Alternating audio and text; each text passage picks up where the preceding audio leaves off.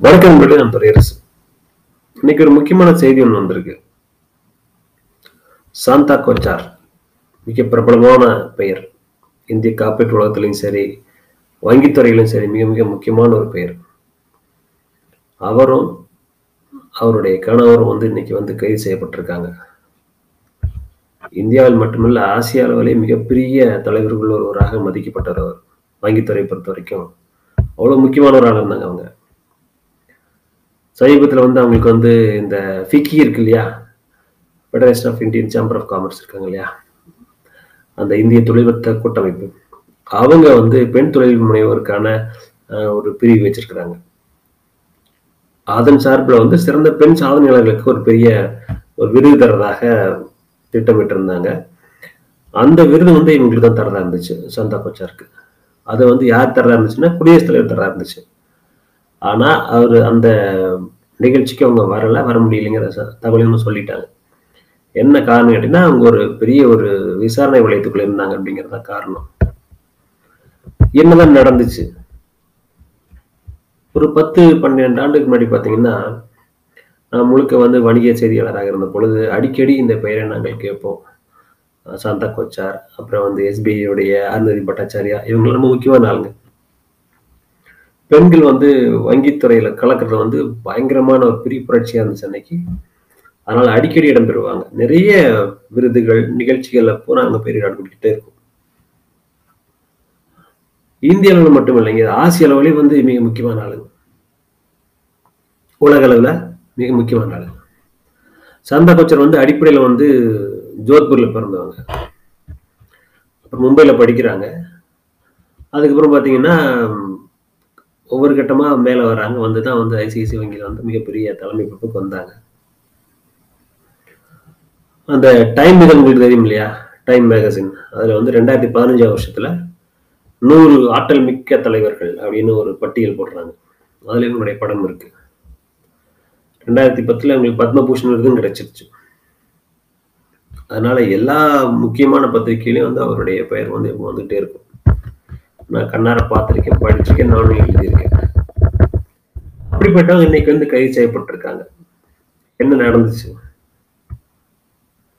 அதாவதுங்க ரெண்டாயிரத்தி ஒன்பதாம் வருஷம் மே ஒண்ணாம் தேதி வந்து இவங்க வந்து ஐசிஐசியுடைய தலைமை பொறுப்பு ஏற்றுக்கிறாங்க இவங்களுடைய கணவர் பேர் வந்து தீபக் கோச்சார். இவங்க வந்து சாந்த கோச்சார். அவங்க வந்து தீபக் கோச்சார்.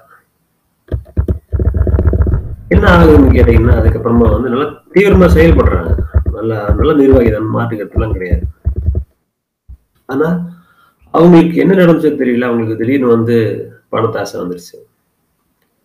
தனக்கு கிடைச்ச அதிகாரத்தை தவற பயன்படுத்துறாங்க. இப்ப இந்த முறைகேடு இந்த வழக்கு எப்படி வந்துச்சு அப்படிங்கிறதுக்கான காரணத்தை நான் இப்ப சொல்றேன். உங்களுக்கு வீடியோகான் நிறுவனம் தெரியும் இல்லையா? வீடியோகான் டிவி டிடிஹெச் அது நிறைய வச்சிருக்காங்க இல்லையா? அந்த வீடியோகான் நிறுவனம் வந்து ஆஹ், இந்த பிரச்சனை மாட்டியிருக்கு. சௌரப் தூத் வேணுகோபால் தூத் தீபக் கொச்சார் இவங்க எல்லாம் சேர்ந்து ஒரு கம்பெனி ஃபஸ்ட்டு ஆரம்பிக்கிறாங்க. அதுக்கு பேர் இந்த நியூ பவர் ரெனியூவபிள்ஸ் அப்படின்னு சொல்லிட்டு அதோடைய இயக்குநர்களாக டைரக்டர்ஸாக வந்து ஜாயின் பண்ணுறாங்க அதில் என்ன பண்ணுறாருன்னு கேட்டிங்கன்னா வேணுகோபால் தூத் அவர் தான் வந்து வீடியோகானோட சேர்மன் அவர் வந்து ஃபஸ்ட்டு வெளியிடுறார் ரெண்டாயிரத்தி ஒம்பது வெளியே போயிடுறாரு. அவர்கிட்ட ஷேர் நிறைய இருக்கும் இல்லையா? ஒரு இருபது லட்சம் ஷேருக்கு மேலே இருக்கு. அதெல்லாம் வந்து தீபக் கோச்சார்ட்ட கொடுத்துட்டு போயிடுறாரு தீபக் கோச்சார் யாரு? இவங்க நம்ம சந்தா கோச்சருடைய கணவர். அதே மாதிரி வந்து என்னங்கன்னு கேட்டிங்கன்னா அடுத்த கொஞ்ச நாள் மே மாசத்துல என்ன பண்ணாங்க? தீபக் கொச்சார் வந்து அவருடைய ஷேர் எல்லாத்தையும் வந்து சுப்ரீம் எனர்ஜி அப்படிங்கிற கம்பெனிக்கு வந்து கை மாற்றி விட்டார். அது வந்து அவருடைய ஓன் கம்பெனி இப்போ என்ன நடந்திருக்கு அப்படின்னு கேட்டிங்கன்னா இந்த சாந்தா கொச்சார் மூலமாக ஐசிஐசி வங்கியில இருந்து கடன் வாங்குறாங்க. யார் வாங்குறாங்க? வீடியோகான் கம்பெனி வாங்குது வீடியோகான் கம்பெனி வாங்கி அவங்க வச்சுக்கல. அதை வாங்கி இந்த பக்கமா திரும்ப வந்து இந்த பாக்கெட்ல இந்த பக்கம் இந்த பாக்கெட் எடுத்து வைக்கிற மாதிரி தீபக் கோச்சாருக்கு அந்த பணத்தை வந்து கொடுக்குறாங்க. அது எப்படி கொடுத்தாங்க அப்படிங்கிறது ரொம்ப சுவையான சம்பவம். அதாவது கேட்டீங்கன்னா ரெண்டாயிரத்தி ஒம்போதுலேருந்து ரெண்டாயிரத்தி பதினொன்று வரைக்கும் சந்தா கொச்சாரில் இருக்காங்க பதவியில் இருக்காங்க. அப்போ வந்து ஒரு ஆறு கடன்களாக ஆறு லோனை வந்து லோன்கள் கொடுக்குறாங்க இவங்களுக்கு வீடியோகானுக்கு. ஆயிரத்தி எட்நூத்தி எழுபத்தஞ்சு கோடி ரூபாய் வந்து அந்த மாதிரி கொடுக்குறாங்க. அந்த கடன் தொகை என்னாச்சுன்னு கேட்டிங்கன்னா நேரடியாக அவங்க ஏமாத்துல செய்யல. அவங்க என்ன பண்ணுறாங்க அந்த பணத்தை வாங்கி அதை அப்படியே வந்து நியூ பவர் ரெனியூவல் எனர்ஜிக்கு வந்து மாற்றுறாங்க அது எப்படி மாத்துறாங்கன்னு கேட்டீங்கன்னா அந்த சுப்ரீம் எனர்ஜின்னு ஒரு கம்பெனி வச்சிருக்காரு வேணுகோபால் தூத் இந்த கம்பெனி வாயிலாக அந்த கம்பெனிக்கு வந்து கொடுக்குறாங்க. நேரடியாக கையில் வந்து கொடுத்த மாதிரி இருக்கக்கூடாதுக்காக இவங்க இன்னொரு கம்பெனி வச்சிருக்காங்க. அந்த கம்பெனி வழியாக வந்து உங்களுக்கு கொடுக்குறாங்க. அதுக்கப்புறம் என்ன ஆச்சுன்னு கேட்டீங்கன்னா அதுக்கப்புறம் வந்து ரொம்ப வேதனையான விஷயம். கடன் கொடுத்தாங்க ரைட் ஓகே வாங்கியிருப்பாங்க அப்படின்னு நினைப்போம். பொதுவாக அந்த மாதிரியான கடன்கள்லாம் வந்து வசூல்லாம் ஆகாது. என்ன பண்ணுறாங்கன்னு கேட்டிங்கன்னா ரெண்டாயிரத்தி பன்னெண்டில் இந்த கடனை புறாத்தி வரா கடன் அறிவிக்குது ஐசிசி பேங்க்லலாம் இருக்கக்கூடிய பணங்கிறது பப்ளிக் மணி பொதுமக்களுடைய பணம். அந்த பணத்தை நம்ம டெபாசிட் பண்ணி அதில் வந்து நம்ம கொஞ்சம் வட்டி கொடுக்குறாங்க. அதை வந்து வட்டி அவங்க வட்டிக்கு விடுறாங்க லோனை கொடுத்து. இப்படி தான் வங்கி துறையை வந்து இயங்கிட்டு இருக்கு. ஸோ ஒரு வங்கி வந்து திவால் ஆகுது ஒரு வங்கி வந்து நஷ்டத்துக்குள்ளே போகுது நிறைய வராக்கடன்களோடு இருக்குது அப்படின்னா அது யாருக்கும் நடந்த பிரச்சனை கிடையாது. அது எல்லாருக்கும் நமக்கான பிரச்சனை தான் அது.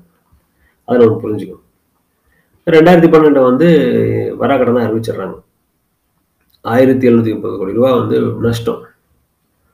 உடனே வந்து அப்படி வங்கித்துறையில் வந்து சலசலப்பு ஏற்படுது. அப்புறம் என்ன பண்ணுறாங்க ரெண்டாயிரத்தி பதினெட்டு வாக்கில் சாந்தா கோச்சார் வந்து ரிசைன் பண்ணுறாங்க சிஇஓ போஸ்ட் அப்புறம் எம்டி போஸ்ட் ரெண்டுல இருந்துமே வந்து வெளியே வந்துடுறாங்க. ஆனால் அதுக்கப்புறம் ஒரு ஒரு வருஷம் கழிச்சு என்ன நடந்துன்னு கேட்டிங்கன்னா ஐசிசி வந்து சொல்கிறாங்க அவங்களாலும் போகல நாங்கள் அனுப்பிட்டோம்னு சொல்லி சொல்கிறாங்க இப்படி நடந்துட்டு இருக்கு நடந்துட்டு இருக்க வந்து வழக்கு பதிவுப்படுதுங்க வழக்கு பதியப்பட்டு சிபிஐ வந்து விசாரிக்க ஆரம்பிக்குது. சிபிஐயும் விசாரிக்குது. அதே போல் என்ஃபோர்ஸ் என்ஃபோர்ஸ்மெண்ட் டைரக்டரேட் இருக்காங்க இல்லையா அமலாக்கத்துறை இன்கம் டேக்ஸில் அவங்களும் தனியாக வழக்கு பதிவு பண்ணி விசாரிக்கிறாங்க. ரெண்டாயிரத்தி பத்தொம்போதில் வந்து இவங்க வீட்டில் எல்லாம் வந்து ஆஃபீஸ் எல்லாத்துலயுமே வந்து ரெய்டு போச்சு. வீடியோ கான்லையும் போச்சு இவங்க வீட்லேயும் போச்சு. அப்புறம் என்னாச்சுன்னு கேட்டிங்கன்னா சமீபத்தில் வந்து சாந்தா கோச்சரை வந்து கைது செய்கிறாங்க அவங்க வந்து குற்றப்பத்திரிகையில் அவங்க பேர் இருக்கு அப்படின்னு சொல்லி சொன்னப்பயே வந்து அன்றைக்கு இருந்த மத்திய அமைச்சர் அருண் ஜேட்லி வந்து அதிருப்தி தெரிவிச்சார். இதெல்லாம் தப்பு அவங்க எவ்வளவு பெரிய ஆள் அப்படின்ற மாதிரி சொல்லியிருந்தாரு. ஆனா அவங்க உண்மைன்னு ஒண்ணு இருக்கு இல்லையா? அப்புறமா என்னாச்சு? அரெஸ்ட் பண்ணிடுறாங்க. இடி வந்து அரெஸ்ட் பண்ணிடுறாங்க அமலாக்கத்துறை. அதன் பிறகு என்ன பண்ணா உடனடியாக ஜாமீன்லயும் வெளியில வந்துடுறாங்க. அதுக்கப்புறம் கேஸ் நடந்துகிட்டே இருக்குது. நடந்துகிட்டே இருக்க வந்து இப்ப கடைசியா இன்றைக்கு. இன்றைக்கு தான் இப்போ பன்னெண்டு மணிக்கு மேலே ஆயிடுச்சு. இன்றைக்கு அப்போ நேற்று இருபத்தி மூணாம் தேதி வந்து அவங்கள வந்து சிபிஐ கைது பண்ணிடுச்சு. அதுங்க என்னை பொறுத்த வரைக்கும் என்னன்னா ஒரு அறிவும் அதிகாரமும் நம்மகிட்ட வந்து சேர்றதெல்லாம் ஒரு பெரிய விஷயம் கிடையாது. அதை வச்சுட்டு நம்ம என்ன செய்கிறோம் அப்படிங்கிறதான் கேள்வி. பார்த்தீங்கன்னா அந்த ஜிபிஎம் படத்தில் ஒரு வசனம் வரும் பாருங்களேன். நம்ம ஒரு பதவியோ அதிகாரமோ இருந்துச்சுன்னா அதை வச்சு நம்ம என்ன செய்யறோம் அப்படிங்கிறத பொறுத்து அந்த பதவிக்கு மரியாதை கிடைக்கும் அப்படின்னு சொல்லியிருப்பாங்க.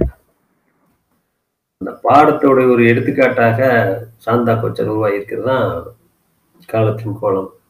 வருத்தமான விஷயம்.